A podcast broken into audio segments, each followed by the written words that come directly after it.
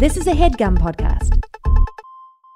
Temp check. What kind of summer are we having this year? A family road trip summer? A beach bum summer? Or a wake me up when the sun sets summer? With Instacart, choose your own adventure and skip the shopping side quests. Where available, you can get ice cream delivered to your hotel, sunscreen to the pool, or cold brew to your bed. Well, door in as fast as 30 minutes. Wherever you find yourself this summer, you can get the goods. Download Instacart for free delivery on your first three orders. Offer valid for a limited time. Minimum $10 per order. Excludes restaurants. Additional terms and fees apply. This is a headgum podcast. Hello, halflings! It's me, Jeremy Cobb, but AJ Bissinger calls me the Great Cobbinator, first of his name.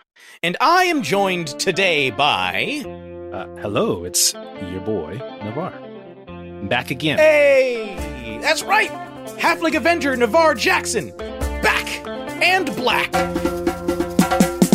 Oh my god! This is the wrong dungeon and the wrong dragon. Full Prince vibe? Woof! Let's make them even more black. Cake glitches and bitches. and lands in the cusp of a teaspoon Oh no! on a nat just a game? That's disgusting and I love it. We're about to get into something real big now. Uh, you are looking a little bit more tan than I think the last time I saw you. It's hot as fuck here in Mexico, so yes, that makes sense. Very understandable. Uh, but we are not alone in this call. There is a third entity. We are joined for this episode by writer, professional GM, host of Questing Time, male comedian, and competitive belly dancer, Paul Foxcroft. We are joined for this recording by a writer, professional GM, host of Questing Time, male comedian, and sworn enemy of all that is good and holy, Paul Foxcroft. We are joined for this episode by writer, professional GM, host of Questing Time, male comedian, and my dad, Paul Foxcroft. that's that's it. That's the one. And now we know who your second parent is. Fight, fight the the very long, slow process of incrementally doxing uh, Jeremy has, has moved on to its next phase. if you're if you're playing along with the secret three BH game at home of progressively doxing the host, tick that one off. Tick that one off your creepy bingo card. Yeah. Just thought uh, I'd have a quick go at your audience there before we move any further, implying There's- that I, I, some I'm of them imagining. are creeps. Look, I feel like it's a sign of accomplishment if you have at least one creepy stalker. Uh, to an extent, like it shows that your your audience is big enough that at least one person has uh, developed an unhealthy interest in you and your life. Um, Uh, yeah. I, you know what? I agree with that statement, but it's also like the silver not- lining version. It's not a fun thing. Yeah. Thank no, God I'm it's a not very successful. silver lining out. Willing Yeah, to it's share that story bad. if we have time. Uh, almost exclusively bad. Paul, how are you doing? I'm all right. I think I don't. It, it's a testament to how 2023 is going for everybody that I, I can't answer that question with any degree of certainty. Mm, But um, no, I'm okay, man. I'm in a house, well, a flat, I should say, here in uh, London. Not going to get any more specific than that, Docs fans. and um, uh, it's it's fine. It's been ra- it, um, Navaar was saying it's been very hot over in uh, New Mexico. It's been raining here for a hundred days I think it's because great. Yes. one of our one of our civic leaders angered a witch. Uh, mm. The most London of summers. yeah, Sounds like. I yeah, yeah. yeah. I could- it's we could use 100 days of rain. It's it's a 107 degrees Fahrenheit. What like I don't know, 50,000 Celsius or whatever. Um, yeah, literally that's what's that? What's that in old money? it might be it's somewhere in Uh, the 40s I think would be That's my too, best best That's guess. too hot. Yeah. we it, it hit um in I want to say June. Uh, it was hitting like 30, 35 over here with a degree of regularity. And here's the thing: I say that to American friends of mine, and they go, and Yeah. and I'm like, yeah, but you have had that before. Like you know how to do that. And I live in a city that was built principally by Victorians to retain heat. yeah. Yes, Um, it is. It is very important for anyone who does not live in the UK to know that most homes in the UK do not have central cooling. So you are not looking at a, a situation with AC. Uh, people are having to get fans. There is, for the last however many years, there's been a mad rush on all the supermarket fans every year. So like Yes. by June, there's basically none available, Oh, yeah. and everyone just sweats. Yep. Uh, we England. No, I was going to say Britain. England becomes uh, damp, Yeah. a damp nation in the Yeah. um, in the sort of late spring, early summer. But hey, don't worry, uh, people who are afraid of the weather, because uh, it's now uh, perpetually raining during what should be summer, and therefore I, a right-wing television pundit who I saw two days ago, used that as evidence that climate change is a myth. It's How can the climate be changing if the weather is profoundly different from what we would have expected it to be? Was his actual argument. Um, Uh, for anyone confused about uh, the Celsius to Fahrenheit conversions, 35 degrees Celsius is about 95 degrees Fahrenheit, uh, and 107 degrees Fahrenheit is 41.6 repeating uh, degrees Celsius. So r- ugly temperatures all around. yeah, I mean, and it's the repeating that gets you. yeah. Oh yeah. Yeah. It's all yeah. those If it was just sixes. 0.6. Yeah. Yeah, It's those the more sixes sixes, that the get you. worse. Yeah. I, fa- I find round number temperatures much easier to deal with. uh, unless they're primes. Yes. Um, I don't care how many decimals you have. Just stop being hot. Actually, and it's also worth mentioning, it's it's humid in the UK as well. Yeah. Oh, Uh, yeah, it is well, not a dry heat. It is very humid, although I've the, the the two terms I've recently heard people use, and the one I was used from my childhood, like my grandmother would call it, is people think it's very close, it's very close today, and I like that as a term because it's Like like, the air well, has like- closed in on like- you. Yeah, it's like the weather is giving you a sort of perpetual soggy hug. No. Um, but the the it's a term close my, talker this weather. yeah the term the term my nan would have used, which I think is more emphatic, is it's muggy.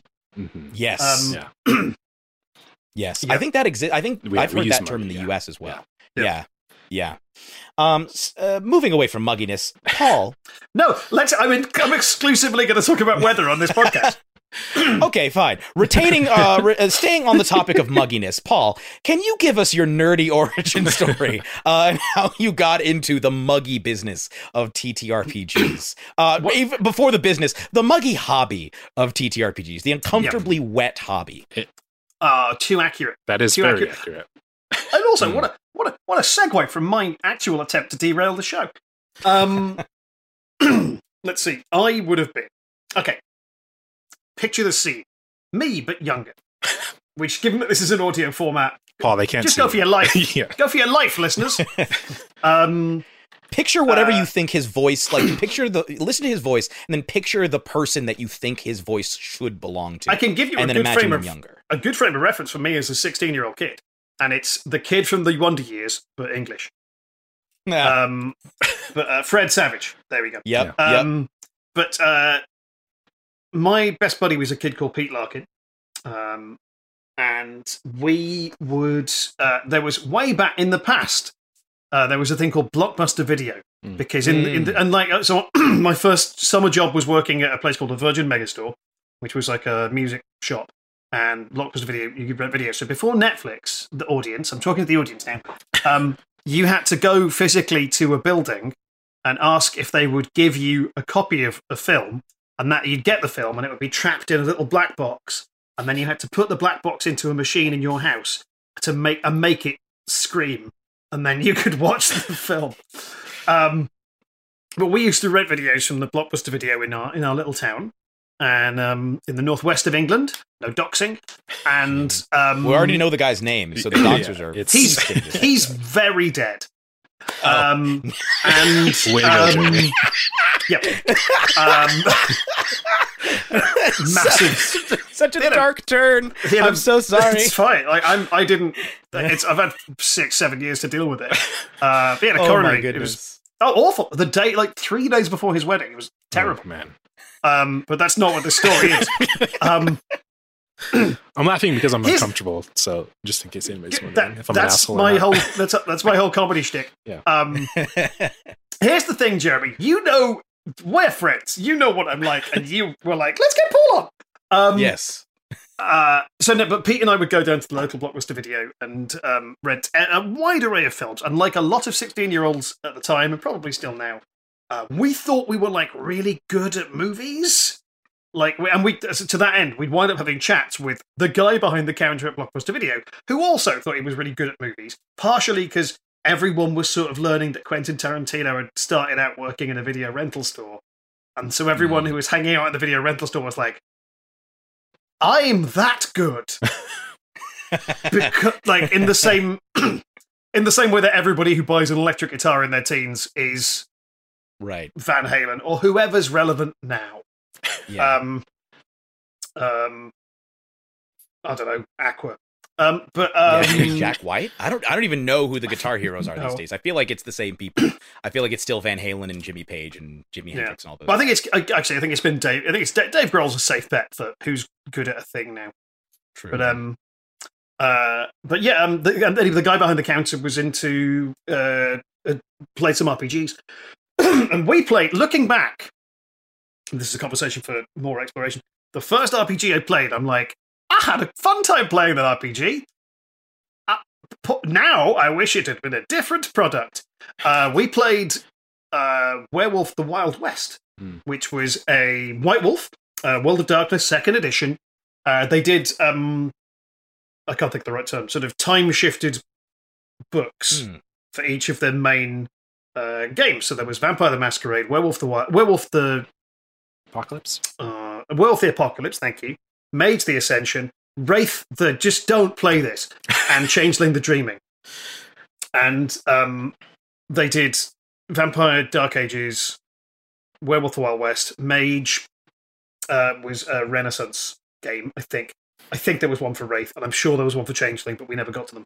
And uh, Werewolf the Wild West was a Wild West themed werewolf game, um, which look, a 16 year old kid who had never left the UK except for one brief trip to France had no appreciation for the, uh, I assume, I haven't looked back at this for a while, but the offensive cultural appropriation from, if no one else, Native Americans and First Nation Canadians.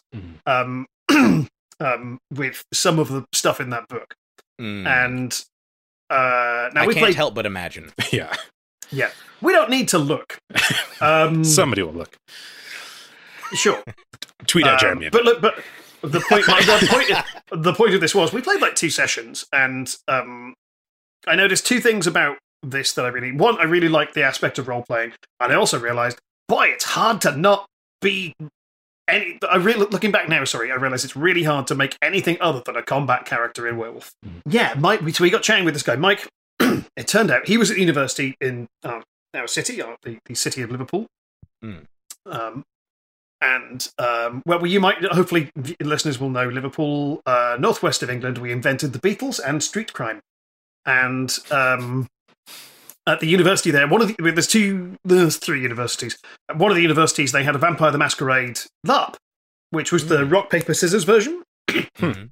Um, and me and Pete wound up sort of being dragged along, not dragged along, gladly went along to that with Mike to see what that was like. And I kind of got hooked uh, into that LARP. Um, there was a second vampire LARP at the other university, which was more like Fest LARP, sort of full combat um, stuff, with a homebrew system and um, better nerds. Uh, the first one, the, the Mind's Eye Theatre one, just had ooh, a lot of red flags. Um, there was, there was. Uh, funnily enough, we had we had the COO of Kobold Press staying at our flat at the weekend.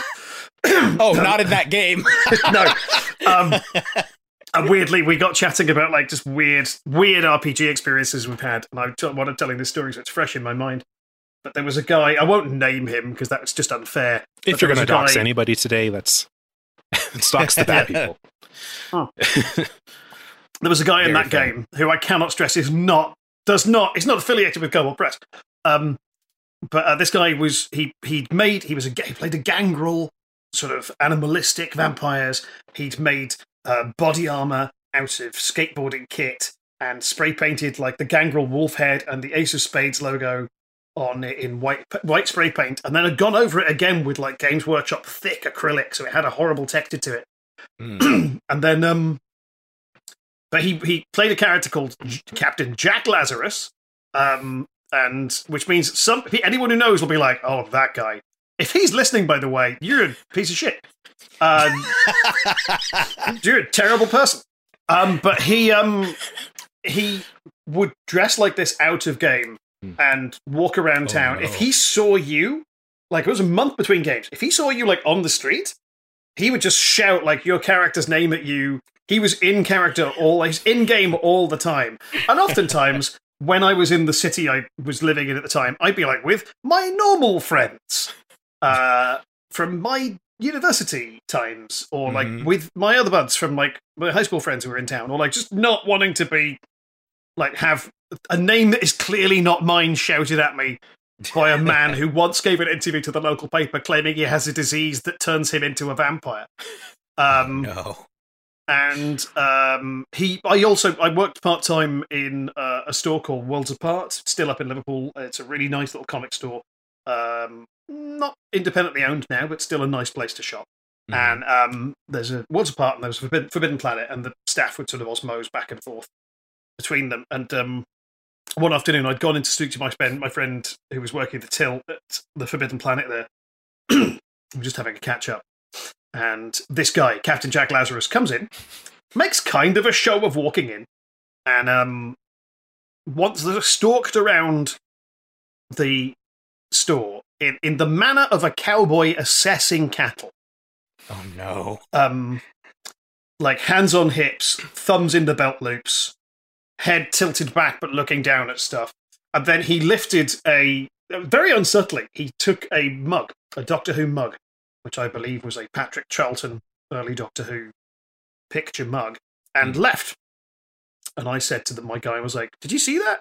And the two people behind the counter, my friend and his colleague, went, "Yeah, yeah. You got you. You've got like five minutes." And I yeah, I went, "Wait." And within five minutes, this guy arrived back at the store. He'd left the store and turned left. Uh, he arrived back at the store from the right, like just sweat schwitzing, out of breath, burst through the door and went, "Just stop some kids taking this." Oh my. And um, oh no. and the guys went, "Yeah, okay, just put it back where you found it." Um, Oh no. Yeah, one of the guys, one of the guys from the game, um, got a lift back with him one night because he didn't know better, and was like, "Do you want to come in for a tea?" I was like, "Uh, yeah." And like his hallway was just he lived in like a two up, two down in uh, the Wirral, I think, and his hallway was like just all painted red. The kitchen was entirely painted green. He referred to the rooms as like the blue zone, the black zone. Went at the kitchen, was like, uh, "How do you take your tea?" And this guy's like, looking at this room where everything has green paint caked on every surface.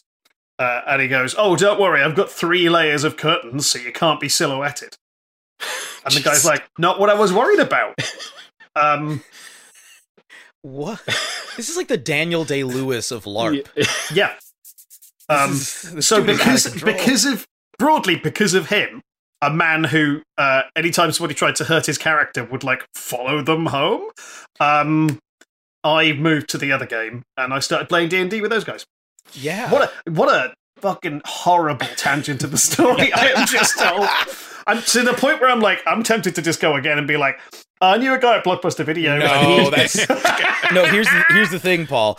I forgot to do this up top, but we have recently started doing a segment whenever we have guests called a lore drop, in which you can tell a story, and we are not allowed to ask any questions about it.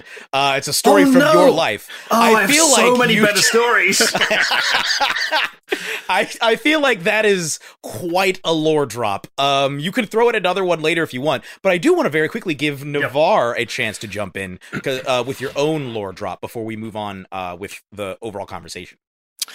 Yeah, um, I've been th- thinking about this a lot, and I had an answer which has now escaped me after hearing that um, horrific story. So, uh, it's well. The good news is, even though he stole your uh, your thought, he will bring it back in a minute and pretend like he stopped someone taking it. yeah. So just give it, give it five oh, you, minutes. dr- you dropped this. Um, yeah. Car, car trouble. no. Captain Jack Lazarus. God, What a name. I know. Uh, it's also, wait, can we also just yeah. point out, like, from an in-game perspective, calling yourself Lazarus is a bit too on the fucking nose for a vampire, mhm, Yeah, mhm. right? very Like, much so. like, yeah. What's your vampire called? Oh, uh, Tony Blood Drink. Like, it's just they're gonna work it out. yeah. The game is called Masquerade. Uh, uh, yeah, feel free to jump in whenever, Navaar, yeah. when you have when, when the idea when it comes back to you. I can't. I'll have to think of it again. But uh, uh, two that are just like sort of um, whatever things are. I once deadlifted over 500 pounds, and I once taught my high school math class when the teacher was out. Um, and Wow. I had a better thing, but those are two that are just like I have no idea how this could be the case, but I kind of want these two to be the same story. so we were trying to add, and then no, um, they are they are very different timelines in my life. But uh, but yes, those are two Mm. things that are true facts. I imagine teaching some classes can feel like having to deadlift 500 pounds. Uh, Yeah. But I okay. So Paul, Hello. you we know now how you got into TTRPGs in general and how you got into D and D. Uh, I guess let's fast forward sometime to the origins of questing time because your interest uh, did not just stay uh, on a hobby level. You started creating, uh, you started creating stuff for TTRPGs. Can you uh, describe for us? Can you tell us like how how that pro uh, basically the journey that led you to the creation of Oh. questing time? Yeah, yeah. Um, broadly, well, I'd, I'd had, I'd played a lot of RPGs when I was living up uh, in the northwest, um, including. like, I mainly played um, played a lot of White Wolf games. White Wolf did a really good sci-fi game called Aeon or Trinity, depending on at what point you bought the book and when they'd been sued. Um, they did um, played a bunch of vampire and spin-offs played a lot of D. Uh, what was then AD and D, the tail end of AD and D. I played, Mm. and then th- third edition, and then um, I also played a lot of Legend of the Five Rings, uh, first edition, which again, going with my culturally insensitive history of gaming, is a Asian fantasy role playing written largely by white people. Mm-hmm, mm-hmm. Um, and I think current editions do a lot better than the first edition did for that. Um, but I'd be interested to have a longer chat about that later. Uh, and then I moved to London to do. I was originally, oh god, I'm a failed biochemist who retrained as a stage manager, and so I was in London doing like live events, stage management, production work. I sold RPGs. I worked in a little, had a part-time job selling board games and RPGs in a little, a little shop in central London that's no longer there. And then I kind of just fell away from it for a while. Like we played like occasional bits of. We didn't have a campaign going, but I had like a good. God, maybe like nine year hiatus from really playing anything. Uh, with like board games, sure, but nothing you would be like, oh, that's an RPG. Uh, a lot of video game stuff. Went back and did like Baldur's Gate and Planescape Torment, which I think is still my favorite uh, video game of all time Mm. because of the writing. And um, then two guys. Uh, one guy is a lovely bloke called Chris Mead, um, who has a uh, little um, what you call it a Substack thing about improv and fun things with the imp- within the improv space. Um, and the other guy who I'm not going to name, um, uh, don't like him anymore because of his his weird politics. But um, he uh, those two guys came up to me and were like, "Would you?" Because I was doing a lot of improvising at this point and teaching improv, uh, doing improv shows, and um, helping out with other improv projects. They asked me if I'd help them with a sort of sci-fi slash fantasy improv thing, and I said, "Yep, sure." Um, you guys have played D and D, right? Because I would like to start there, and they both went no, and I sort of went? Um, and so I, I thought, well, look, pick pick three or four friends, and I'll run you a little D and D game, just as a sort of rehearsal thing. And this was when fourth edition was out, and I look. There's a lot of interesting stuff that's come through fourth edition. I at the time didn't dig it, uh, and so I shifted to Pathfinder. Mm. and I ran them through the first two books of Rise of the Runelords. Mm. Um, and around the same time, I had a double act with the brilliant Cariad Lloyd uh, from the Griefcast, which is a wonderful podcast about uh, grieving, um, who's recently just published her first book, You Are Not Alone, uh, a book about grief and, and, and living through it uh, and with it. Um, Cariad's great, and we had a double act called Cariad and Paul, where we would just do a two-hander improvised show, which I think the tagline was uh, an improvised comedy show with sad bits, because our goal was to do improvised theatre that happened to be funny. Mm. Um, and basically, Cariad one night during a show stopped and went, "I'm too pregnant to keep doing this." Uh, like this wasn't a surprise. She was like six months. Gone. Um, when did this happen? uh, yeah. Um, but this was in like 2016. And so we had a chat after that. She was like, I just can't do the rest of the shows. And I was like, that's fine. And she's, why don't you do that Dungeons and Dragons idea you had? And so questing time on stage, me getting comedians on stage to play D&D, happened because my double act partner had a kid uh, and, um, and made me do it because the idea was I'd keep the slot ticking over in that venue's booking um, calendar Mhm. so that when she had s- stopped having children that was not the term I meant when she when she was um, back on her feet after um, Expelling the born. child uh, from Yeah. within her. Exactly. Uh, we can go back to the show now. That has never happened because a second ch- there was a plague and then a second child. Um, uh, and yeah, um, but um, Questing Time continued on uh, live shows up until the plague, and then since then has been a live stream um, in the main. We've done a couple of live shows after since after the um, the plague, but uh, we're not currently doing live shows. I'm looking. Funny enough, spent today emailing venues to see where we can pop it, where we can put it next. And I'm trying to find somewhere we can film it. But that's not the question. But that was it. Basically, um, yeah, I just thought how how could I? I think I'd watched the very first Penny Arcade live show, Hmm. and I'd thought, oh, this is fun. This is interesting. People watch this. Um, I wonder if I could do it on stage because I've learned I'm not a good uh, business person.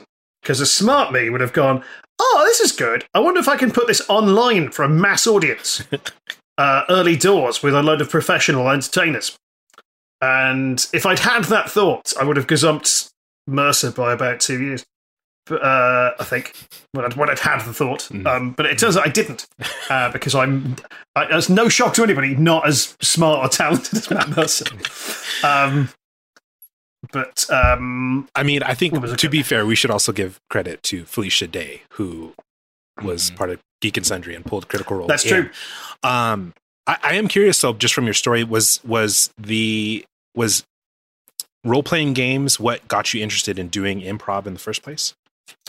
That's interesting. In that, n- no, um, I uh, but I used to think they were completely separate things. Okay. Um, so I got, I got into improv entirely by mistake. I had gone for a lunch with a friend of mine who was trying to work out fundraising ideas for a local comedy theatre in London called the Canal Cafe. And I'd said, well, hey, I'd been up in Edinburgh working with a improv a student improv group called the Improverts out of the Bedlam Theatre in Edinburgh, and um, I'd been doing their tech and a bit of production work for them. And I said to my buddy, "Well, look, you've got all these young comedian co- comedic performers and a stage. Uh, I think those are the only ingredients to an improv show. Why not do that? Because there's no overheads. And um, while I was right about there being minimal overheads, I was wrong about them being the only ingredients. Um, because uh, she was half listening to me, and like three, I just bought Keith Johnstone's improv, and um, was reading that on a bus, and my phone went, and a woman said, "Hi, I'm the artistic director of the theatre. We've got you a cast. When do you want to start directing?" Which was not what I had proposed. Um, but I literally had just read in the book the last se- the sentence I'd read was something along the lines of "just say yes," and I thought, do you know what? If I screw this up, I never have to see these people again.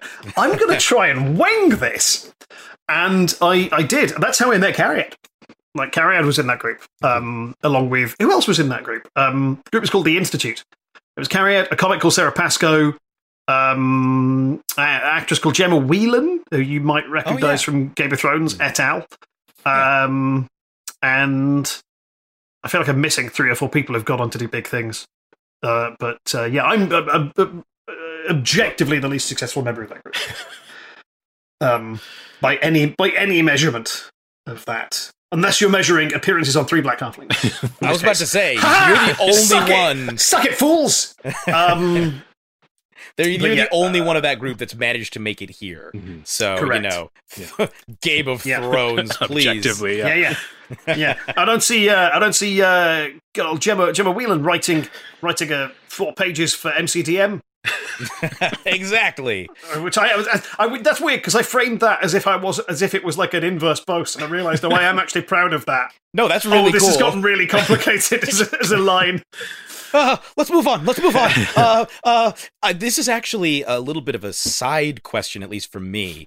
Uh, Yeah. I'm curious about this because I've had a little bit of improv training in the U.S., Shoot. but my obs- my observation seems to be that the improv scene in the U.S. is a lot more robust in terms of how, in terms of like the amount In of that it exists. Yes. Yes. What is your experience with uh, American versus British improv from like a theoretical standpoint and I guess also just a practical standpoint?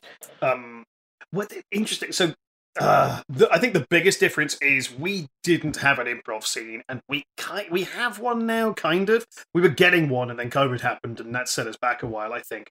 Like case in point, I'm not really in that scene now because COVID.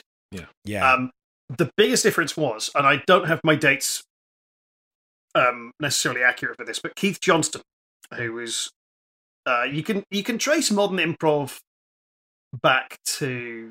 Let me rephrase.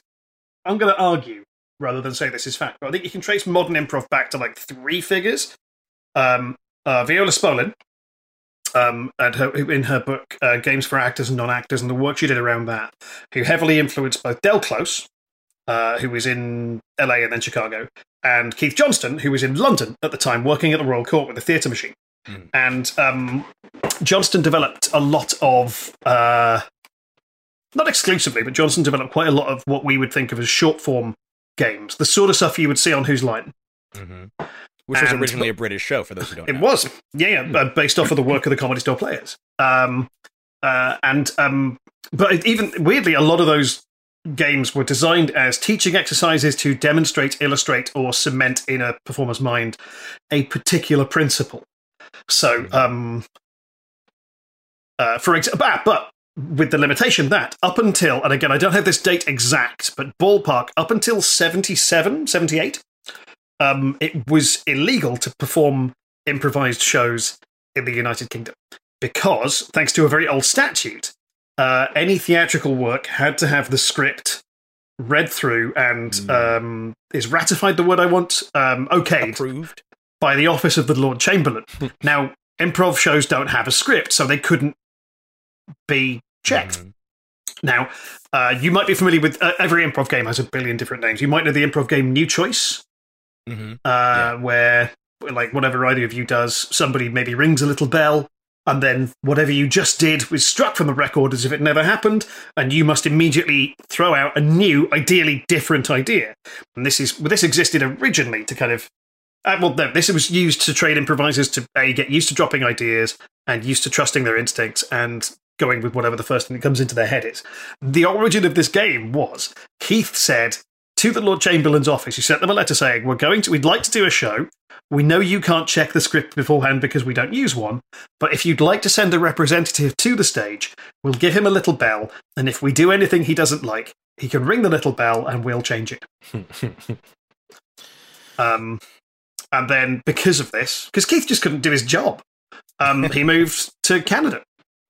Um, and I think he founded, or at least joined, the Loose Moose Theatre in Calgary and began to develop improv over there. So in the US, you had Del Close in Chicago, Mhm. kind of forging what improv was going to be in the US vernacular. And that gave you, amongst other things, the Harold as a format, Right. uh, the Armando, I think, came out of the Second City, and also a lot of interesting performers went through there, like uh, Tina Fey, Dan Aykroyd, that kind of crew. Yeah. Uh, Canada had Basically Keith all in- of Saturday Night Live. Yeah, well, Canada had Keith plowing away in Calgary, and that's led to people like a friend of the show, Mark Meer, Mm. Edmontonian improv legend, um, coming lots of interesting shows in Canada. Britain had no party for like a long time. And then, off of the back of Keith's work, um, the Comedy Store Players happened. That got picked up, turned into Whose Line. And for a long time, we just had Whose Line, which is okay. useful in that like everyone in the UK knows what improv is. As long as improv is exactly whose line and nothing else. Um, whereas in the US, um, yeah, it's more It's- developed. There's long form. There's all sorts of different. yeah, Yeah. It also Which like pervades say- the industry. I think like That's the it, way that like- our movies are made to a much greater extent. yeah, like we have long form stuff in the UK, but it's kind of recent, or at least recent in making any real waves. Uh, and I'm thinking of three shows in particular. Um, am I thinking of three shows? Thinking of two shows in particular. I'm thinking of um, the long form musical, Olivier Award winning improvised musical Showstopper. Hmm. And I'm thinking of the, for my money and for the money of most people who talk about improv, uh, Ostentatious, the improvised Jane Austen show, um, which is uh, a group of the best improvisers in the UK doing the best improv in the UK. Mm. Um, and um, those have found a big audience. It's also a little bit because I think in the UK you need to have a hook to sell an improv show. Hmm Like, because someone goes, "What's your show about?" You can't go anything because that's not an answer. Um, that's that sounds like you've got. Oh, I don't know.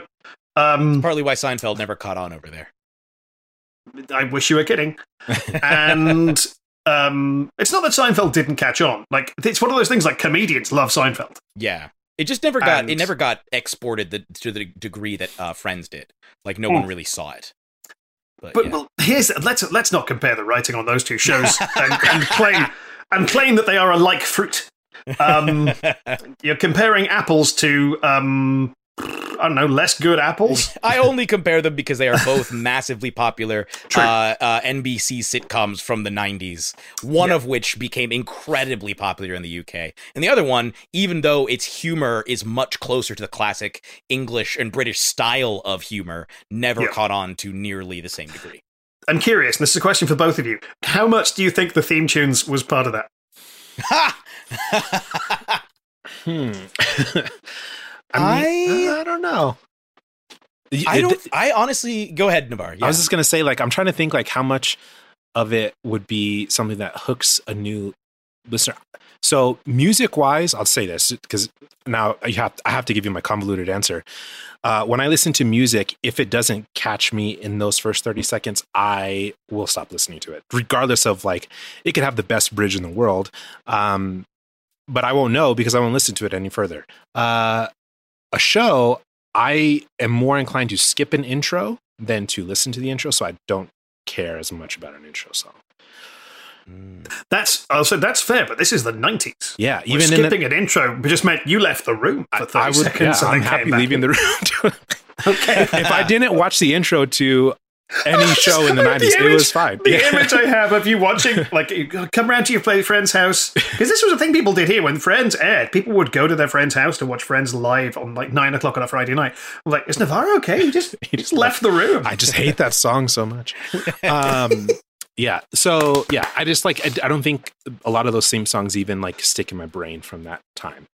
So I was Mm. fairly young, but still, even then, to like it just, uh, yeah, I, I I don't know. It must be content, though. I Yeah. I wouldn't put it past it for some people. Seinfeld also lacks a proper opening credits sequence in the same vein as Friends. Mhm. Like Mm. Seinfeld is uh, the intros are usually just Jerry Seinfeld doing stand up uh, over bass slapping. Mhm. Like there's there's rarely like a starring Jerry Seinfeld, Yeah. you know, like as he's like Yeah. and the yeah, it's it's so yeah. Um but the reason I bring this up is because uh one of when we're talking about actual play, um, many of the most successful uh, actual play shows are populated uh, by, or rather, the casts are people who are either professional improvisers or have a lot of experience with that style of performance. Uh, Yeah. Obviously, Dimension 20 is probably the most prominent example, but NADDPOD's another one featuring, again, some of the same people from Dimension 20. Uh, I'm guessing Dungeons and Daddies. I'm betting a bunch of those dudes have Yeah. done improv in the past. And, Uh, yeah, whereas- Freddie would be, or Exactly, yeah. Yeah. And Whereas Beth for sure, in- Beth May. Yeah. Yeah. But in the UK, that is less the case. I, I think Questing Time is one of the only, uh, is possibly the only UK show that I know of uh, that specifically has comedians on it, even if they're not all improv Yeah. comedians, but co- like you grab specifically funny people to be on the show. Yeah, um, th- I think there's a couple of others, but I'm not giving them the fucking airtime. um, they're my direct competition. They're they not should the befriend guest today. Um, exactly. No, no, I, I, they, I don't. I don't know. Are there? Are, I'm not sure there are anybody in this particular niche or niche, if you will. And Hmm. don't like that. Um, uh, thank you.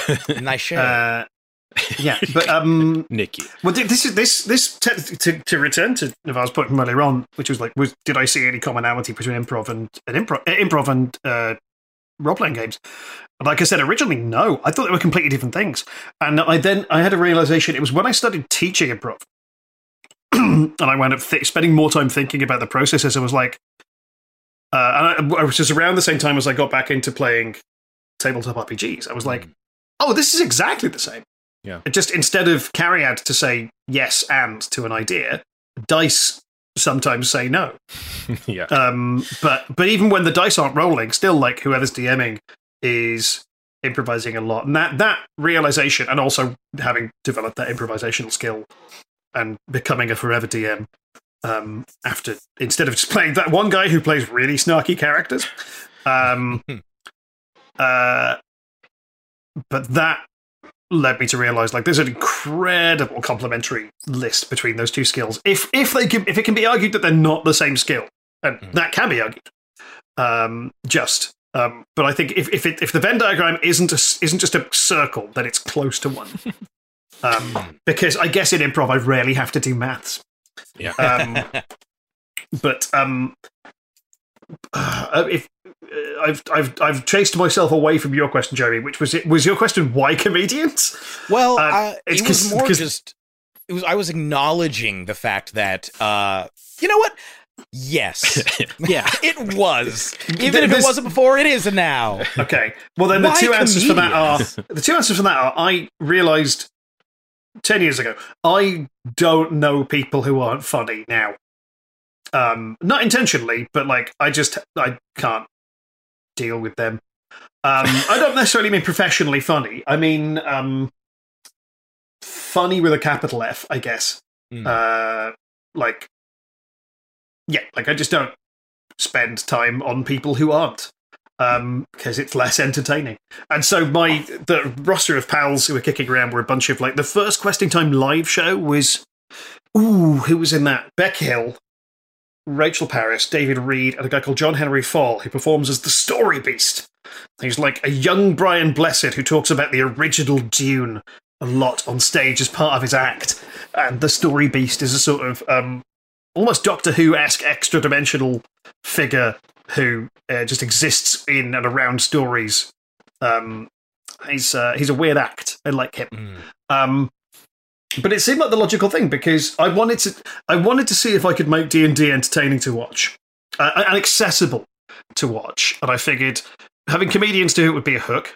Because again, I was selling a live show because thinking, uh, this idiot wasn't didn't ever think for a long time was like the thought never occurred to do this online.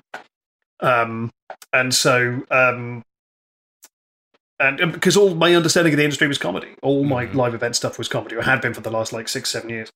Mm. Uh, so I knew a load of comedians who were fluid of thought and quick to goof. And I just remember thinking, like, this is that's what my actual that's what playing in games is like for me. That's what my experience of games has always been like. Even though there have been serious uh, and sometimes very dark um, beats in games I've played, that mainly has been. I think I once described improv as the act of jumping gleefully back and forth across the line that separates genuine human drama and goofing around with your friends and trying to make that jump regularly and seamlessly. Mm.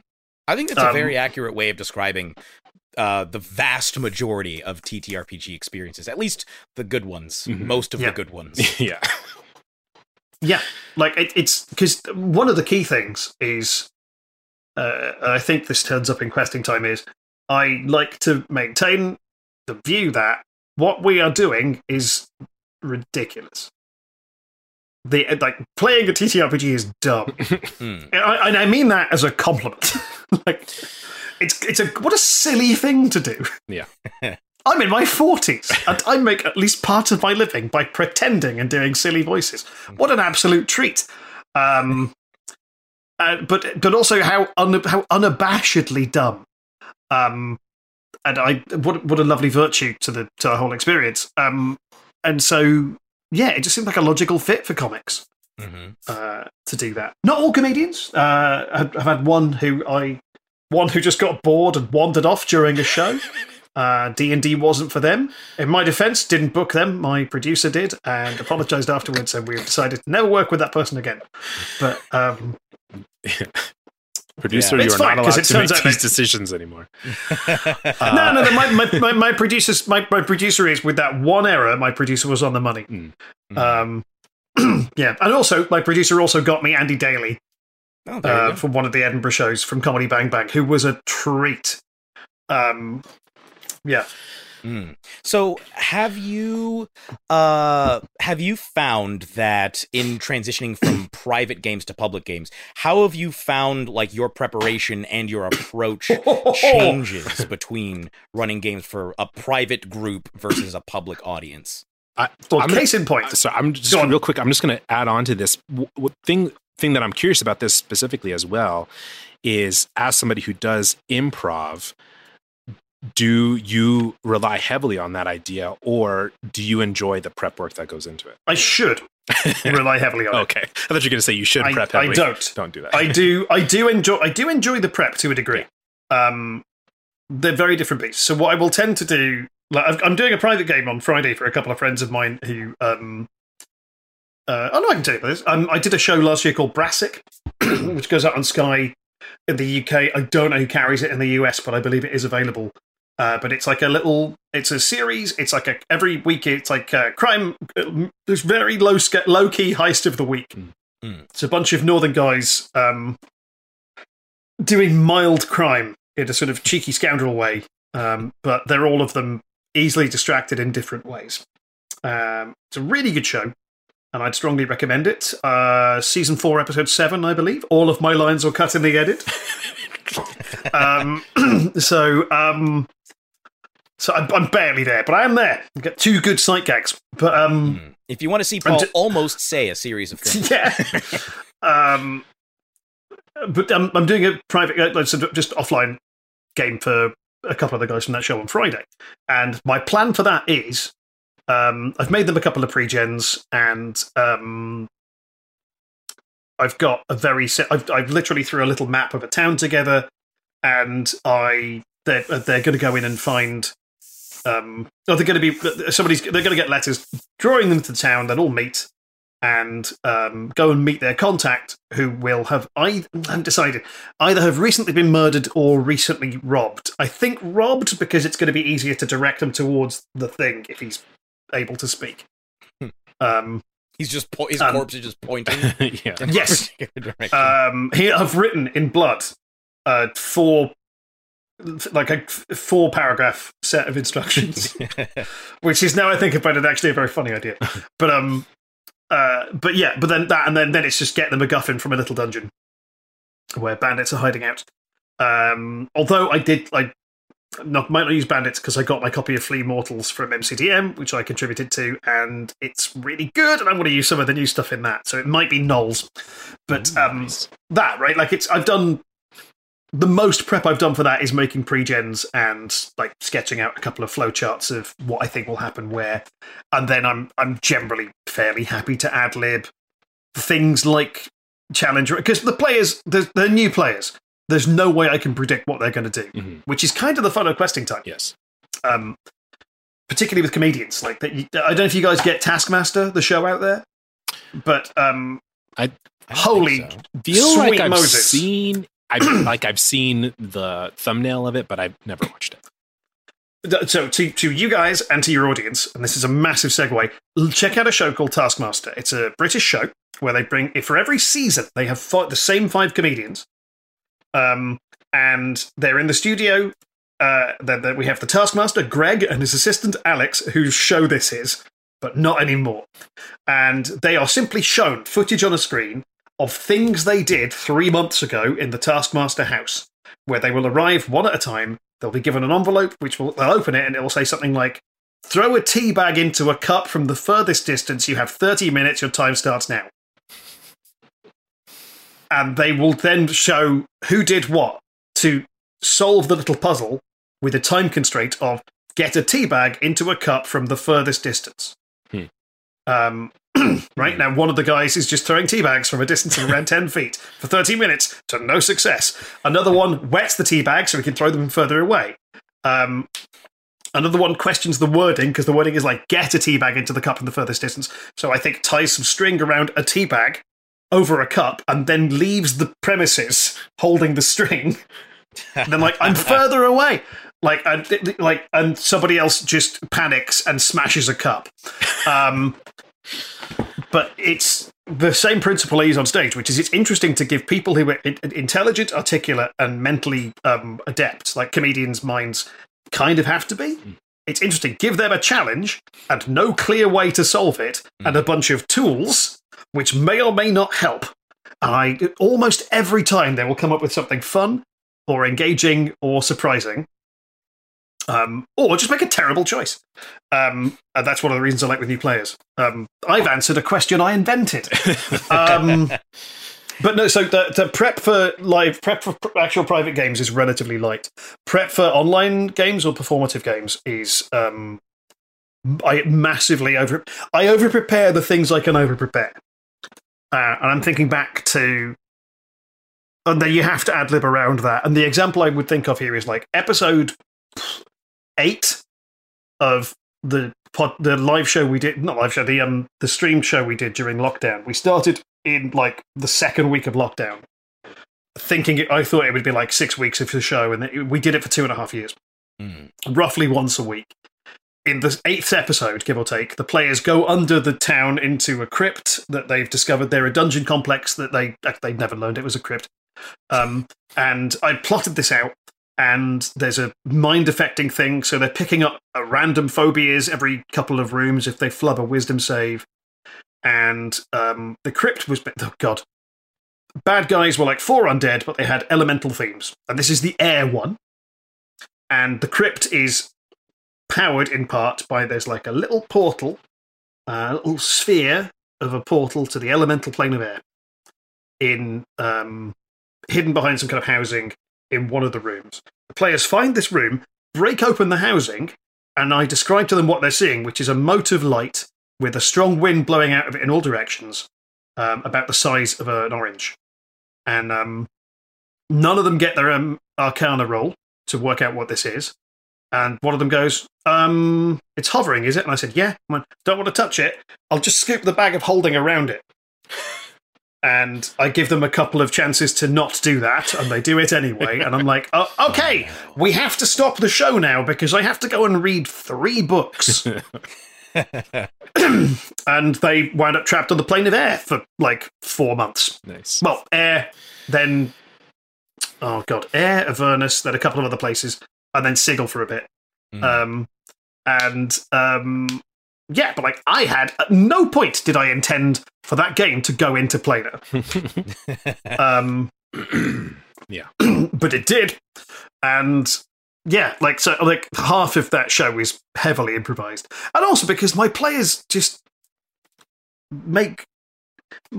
I love him to pieces. My buddy Richard, for two and a half years, thought advantage meant roll two dice and keep the second one. Oh, Richard. Buddy. He's, he's the nicest. He's the nicest, loveliest man.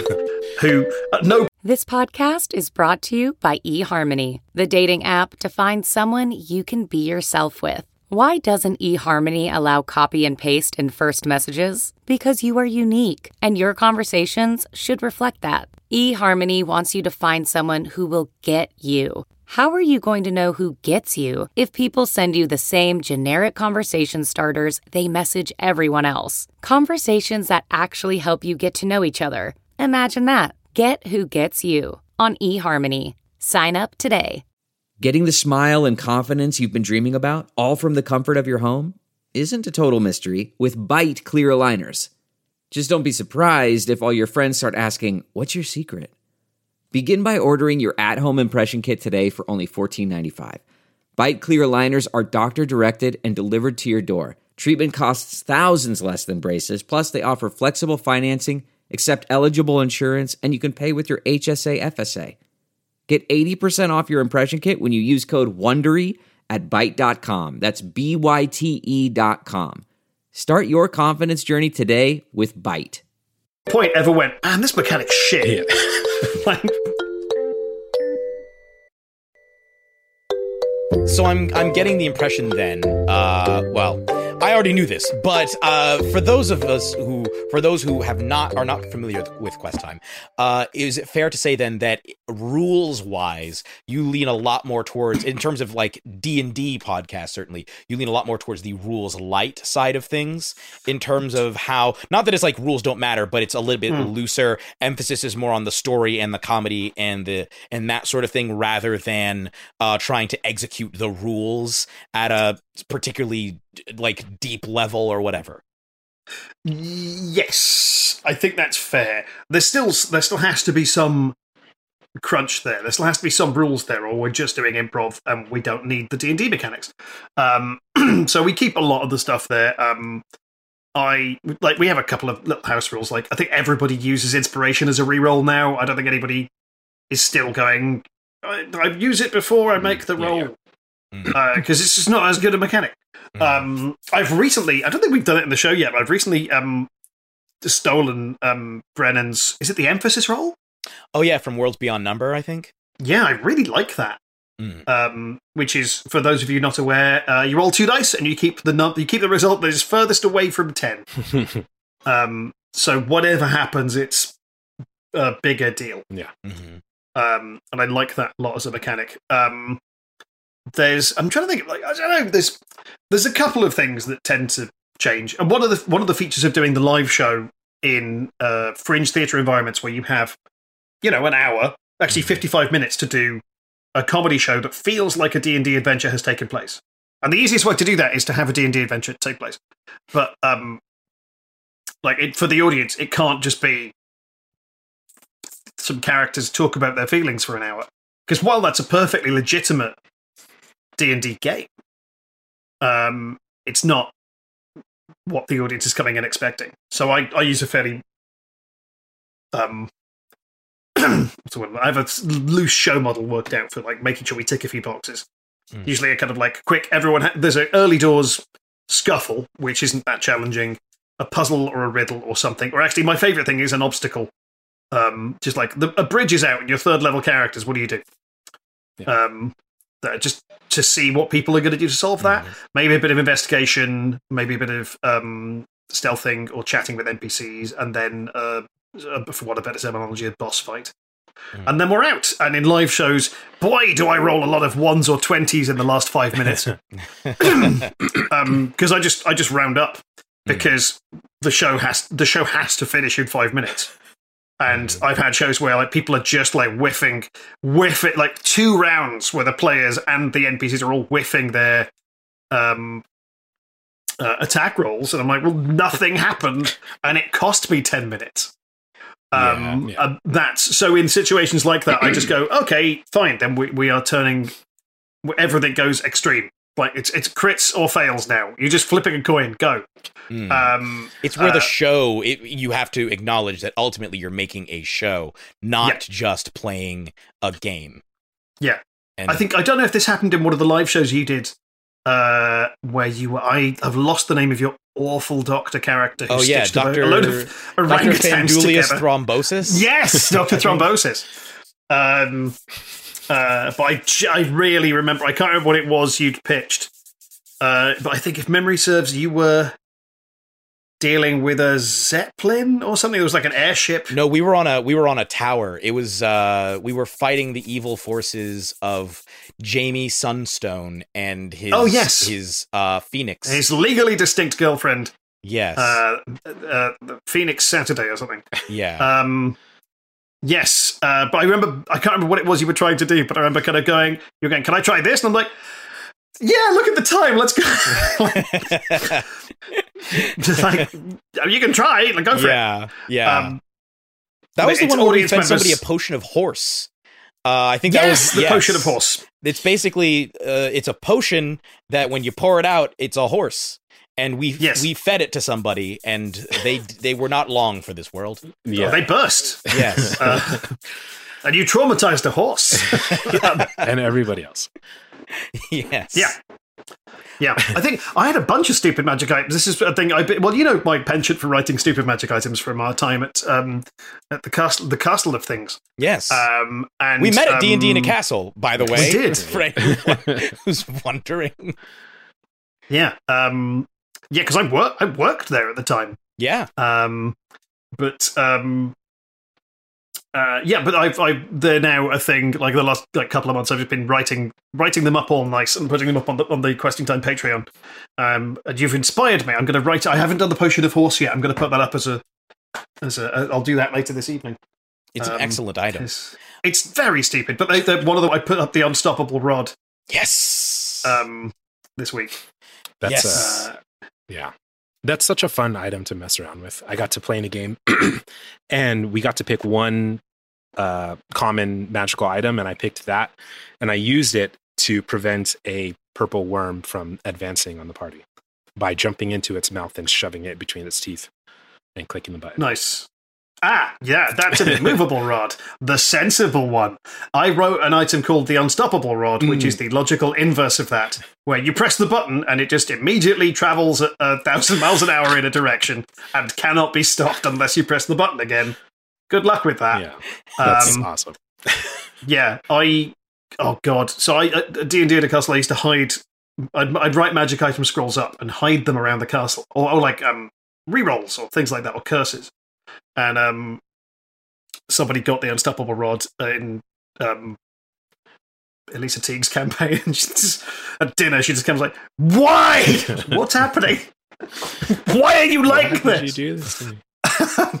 yeah. I feel like the un- I feel like the unstoppable rod also would have stopped the uh, the purple worm by simply tearing Yes. right through it. Yes. Uh, or dragging it with it. yeah, or that. Yeah, the Yeah. purple worm is just dragged away. Yeah. Um, You have to decide some some pliability of your body there, and which is an awful discussion to have. Yes.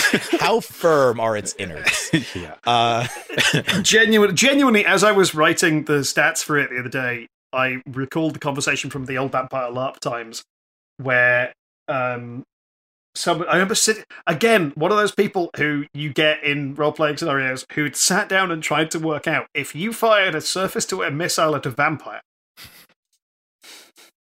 it wouldn't do a lot of damage because it would just rip through them unless they had a certain amount of fortitude, at which point then it would really hurt them because it would be triggered by them hitting them. And I was like, I don't need to be part of this discussion, Simon. Um, Simon, stop. uh, yeah, quit it, Simon. yeah. Uh, Paul, Uh, I yes. wanted to ask you uh, because we're uh, moving towards a conclusion. I wanted to ask you Disagree. uh, over the well, well, you can agree to disagree. Uh, how we over the course of this conversation, we have talked about uh, a number of like, for example, in the history of improv. I think a lot of people don't know how much uh, women, for example, f- factor into the history of improv. The whole reason you got into doing D and D live is because your performance part for a performing partner who is a woman asked you to go into it. This is a ham-fisted uh, segue. You, Paul, are in fact Yes. a white cis man, and this is a And, podcast and that how? hey, uh, and this is a podcast about diversity and inclusivity. And I wanted to ask Yeah, you, I'm amazed you haven't had me on before. yes, shocking, truly shocking. Yeah. Uh, Paul, how do you, as a white cis man, uh, approach inclusivity and diversity in your work uh, from both a production standpoint and a content standpoint? Uh, that's interesting. Well, from the perspective of, as you said, like a white cis het man in his forties, uh, who's aggressively liberal, uh, with some with like a weird degree of positivity and anxiety. Um, and the anxiety is just like, oh no, what if I do it wrong? Mm. Um, I don't want to do harm. Yeah. Um, Uh, but what I've discovered is um, mostly it's tricky. Wrong word. It's difficult to do harm by mistake in a way that you can't be like, "Oh, that's harmful. I'm sorry. I'll change it." Yeah. Um, uh, the best example of that I can think of of late is um, uh, a buddy of mine has. Um, oh, actually, weirdly, I'm not 100 percent sure of the terminology. A friend of mine is now non-binary, Mhm. um, and They've they're they're non-binary. yeah, they're they them. I was going to say his transition to non-binary, but I'm not sure that's the right vernacular. Yeah. Um, but my point is, they're non-binary now, and um, uh, the the the, the, the all, all fucking ancient Foxcroft's muscle memory keeps misgendering them briefly, and they go, "God damn it, sorry, they," um, and they, but which in um, when referring to them, Mhm. uh, off out, away from their presence rather. Um, it's weirdly easier to have it in my head when they're around. But like the other week, we hung out for a coffee, and I uh, I hit them with the wrong gender and went, and they went. They just went, oh, I'm, I went, didn't even. I'm so sorry, didn't even notice. Sorry, I'll more on it. But like, it wasn't the minefield. When I do it on my own in the house, in my head, I panic more.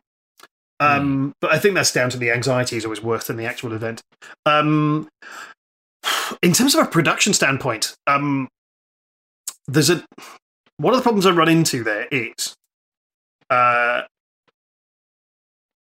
comedy improv is in the UK really white. Hmm. Um, I ran an improv school before the plague, and uh, these numbers are fuzzy. I don't have them in front of me, but like I seem to vaguely recall, we had we we did well on a couple of fronts. We had a roughly 60-40 split in favor of female presenting uh, students. Mhm. Um, we had around 30 35% LGBTQ plus uh, folks, which is higher than the national average, but broadly what you'd expect in a media environment. Because the numbers skew differently. And in the course of a year in which we'd run, I don't know, uh, just doing maths in my head, like 20, 24 classes, like terms of classes, Mhm. we would have maybe 10 to 12 people of color, which skewed at something like 1 to 2% of our income. Mm. Uh, intake, not income. And I like, I was like, I don't know how to fix this necessarily. I offered scholarship programs for uh, people of color to, to basically to try improv um, to see if it was for them. Um, we tried to diversify up our marketing a bit. Um, we, I think helped more than anything else. Mm. I think people of color seeing a picture of people of color enjoying themselves in that space, I think opened the door for people to go, "Oh, that's a space we're allowed into." I think speak, speaking as an American, for most Americans, our experience with improv comedy, if we are not actually involved in the performing arts, is probably the American version of Whose Line Is It Anyway? And therefore, Wayne Brady is probably one of the only black people or people of color in general that most Americans have seen doing improv. Mm-hmm. Yeah, uh, at least in like a very clearly improv context. Like Donald Glover did Second City, or not Second City, rather. He did, um, was he UCB? yeah, he was UCB. Uh, Yep. And I think a lot of, like, I think Aziz may have been UCB as well, Aziz Ansari. Like, I think a Yep. lot of those people, uh, Aubrey Plaza, who I'm not actually sure if she's white, um, did, did, uh, She's a good tan. She's got a good tan. Yeah, Yeah, I'm I was about not to, like, I, I was about to, I was about to say, uh, she's. Uh, I don't know the right word here. I was going to say Hispa- is the word Hispanic or Latin? Latina. uh, Latin- Latina. Latina? Yeah. Latina. Like, I don't know which of those is the most right. Um, Latina also, seems to be the most me- right, at least in the US. Okay. Um, but I was also like, as I was about to say that, I was like, or she may just speak Spanish. I don't know her ethnicity. Yeah. Uh, her her I'm looking at it right now. Her grandfather is Puerto Rican, um, but her mother is of Irish and English descent. So it sounds like she's mixed race. Alright. So But yeah, um, that was the thing. Well, it was Oh, one of those things. you, where sorry, I was, Navaar, were you going to say something? I was going to, but yeah, I, you can continue, Paul, and I can ask you after you're done. Sure thing. Well, this is one of the things I was trying to approach and work out strategies to expand upon with improv stuff. Uh, and then this, then we we had a plague, and I had to close that business. Um, but it was like we had literally on. I think it was. I, I remember it was, it was the first week of April of 2020. I had a meeting booked in with like the heads of the five families, like um the couple of the other guys who ran all dudes, couple of the other guys all white men who ran um other improv concerns in London to have a chat about what we could all do to make more diversity in the improv space a, a more achievable goal. And that meeting never happened because uh, I had to close their business. And um, I won't lie, I was pretty sour about that for a while.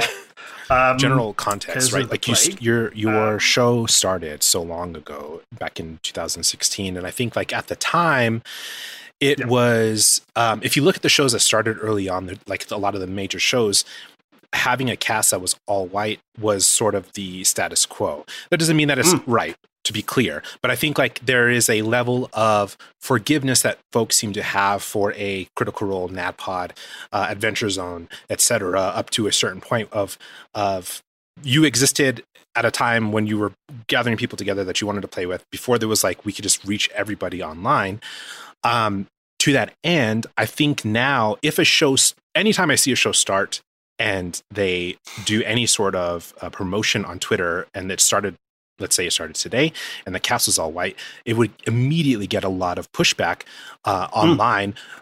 I think in some ways rightly so. In other ways um, you can play with whoever you want to play with but i think there's it's important to understand if you're putting something out there a product out there that is me and these other performers to whatever degree we are performers you have to expect that the public is going to have an opinion about the way that it's presented all that to say Yes. um, you started out in a time when this was even though it is a concern as you talked about like it, it's, it was something that was easier to sort of i don't want to say like get away with in a disparaging way i'm not trying to disparage you but you, you know it's something that could would just go without a lot of discussion and so like now we're in 2023 you have access in a way that you can do streamed shows like is that something that you think about when you're putting together the next show or the next set Yeah. of guests and things like that It is, and it's it's something. It's a genuine regret I have about the two and a half year long show we did because I never imagined that would be more than a couple of weeks. Yeah.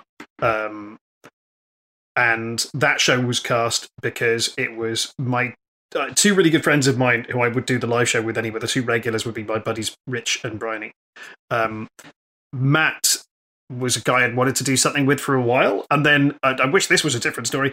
Uh, our friend Rufus Hound, friend now, who I just was a man I'd met at somebody else's wedding, and he texted me and said, basically, "Are you doing a Dungeons and Dragons thing online?" All my shows got cancelled. He was a stage actor. Mm. All my shows got cancelled, so I now have the time. If you don't let me do it, I'll I'll come round to your house and kick off. um, I know where you live. And so I was like, okay, well, that's four people. That's fine. And I figured we'll do this for a bit and see how it goes and then change up the cast in a while. And that never happened because it became a psychological fucking crutch for all of us. And the idea of changing this around by telling them, like, no more treats for you, no more no more fun playtime for you became that wasn't a thought that could enter my head. yeah yeah And then I realized um, we did a couple of we did a fundraiser show for um, uh, oh god uh, the Bail Foundation. Hmm. uh, in the wake of the BLM protests um, and um, uh, it was around that time I was like oh fuck this show's really white. Oh I done fucked this up. Um, and so it's been a goal since then whenever I'm putting a new thing together uh, where possible to book at least one person of color for the cast ideally more uh, and ideally more than one woman but my cast is like three or four people i don't have a lot of picks Mhm. and um, but I'm, I'm again going back to Taskmaster. Um, there was an interesting observation made by a British comic and actress called Sally Phillips. Uh, Taskmaster always was um, guaranteed for the first couple of series, guaranteed three white male comedians, and then uh, probably a woman, and probably a person of color, but sometimes they're the same. Mhm. Uh, and it's four white guys and a woman of color. Mm. Um, and then the production team changed a little bit, and that changed. and season five, I think they had Aisling Bea and Sally Phillips on, and Sally said in an, in- an interview, um, um, I'm trying to think of else. That season is Sally Phillips, Aisling Bea, Nish Kumar, Mark Watson, and Bob Mortimer, who's one of the funniest people on the face of the earth. Um, no shades to anybody else on this list who are also very funny, but Bob Mortimer just hits me particularly hard. But Sally had said, It's interesting. I've often been the only woman on a panel show. At the second there's another woman there, suddenly you don't represent all women and you're just a person. Um, and since then, they've really gone in. The, the, the, the cast since then have had a real brilliant approach to diversity. Um, I don't have their money. Um, would that I did, but um, it's been an attempt, and not always a successful attempt because my deadlines are there's a show on this date. I have to find some people who can do the show. Um, and uh, but I think we the live shows we did post COVID. I think we had. Oh God, it occurs to me I don't know. I think we hit the goal of having at least two people in the show who who weren't white men, which is a low fucking bar. Uh, when I say it in those terms, um, but often we'd supersede that and have maybe maybe just me and another white man. But this- this is weirdly, I had this one of the least my least favorite things about the show is I am the host of the show Mm. and actively a detriment to any attempt I make to make the show more diverse. I am the least useful person uh, in this metric in my show. Yeah. If only there was a way for me to do it without physically being there. Yeah. Um, Uh, so but- I, I'm just going to say this here because I think, I think one, it'll be good for you to hear, but I also think it's good for other people to hear too, in the sense that like I, I so for those who don't know, I have a show called the Secret Nerd Podcast. I I basically interview people um, mainly from mar- marginalized backgrounds, and we discuss uh, their experiences in the TTRPG space. One of the things that I found when it comes to performers who be who are invited to other shows, often many performers who are people of color will ask, "Are there any other people of color going to be on the show?" If that answer is no, then most often than not they're going to say no. If if if sometimes it's if there's not even half of the cast is um, at least right, then then it's also a no. And so I think like again, I don't. I'm not. This is not me piling on you. It's just we're having this conversation. I think it's important for people to hear when you're looking at like how do we make that change. I think it's important to know that it's it's it's gonna be at minimum two and maybe more to get to have people even feel like they have a safe place to be on your show in the first place and i think that that's like Yep. that i cannot state that enough for anybody who's doing any sort of casting like people want to feel safe especially now and when the TTRPG space has expanded so much into this online space and everybody's doing streams and there's while there's not a ton of it, there is sometimes money to be made. It's so important to be upfront with how a show is going to be produced. And for people of color and other marginalized backgrounds to understand if I walk into your production, will I feel safe there? Um, one of those things is going to be more often than not how diverse is the production. Yeah, I think in my experience, obviously with with being three black halflings, we already have in terms of racial diversity. I think there's already an assumption by people of uh, marginalized races that they would be like, "Oh, yes, okay, sure, yes, it's other people of color, good." But um I because I end up GMing the majority of the the APs we put out, I have to be very conscious of the fact that uh, if it's if we are saying that all three halflings are going to be in it, two of those people are cis straight men, and so I then have to be like, oh, okay, well, Liv's here, good.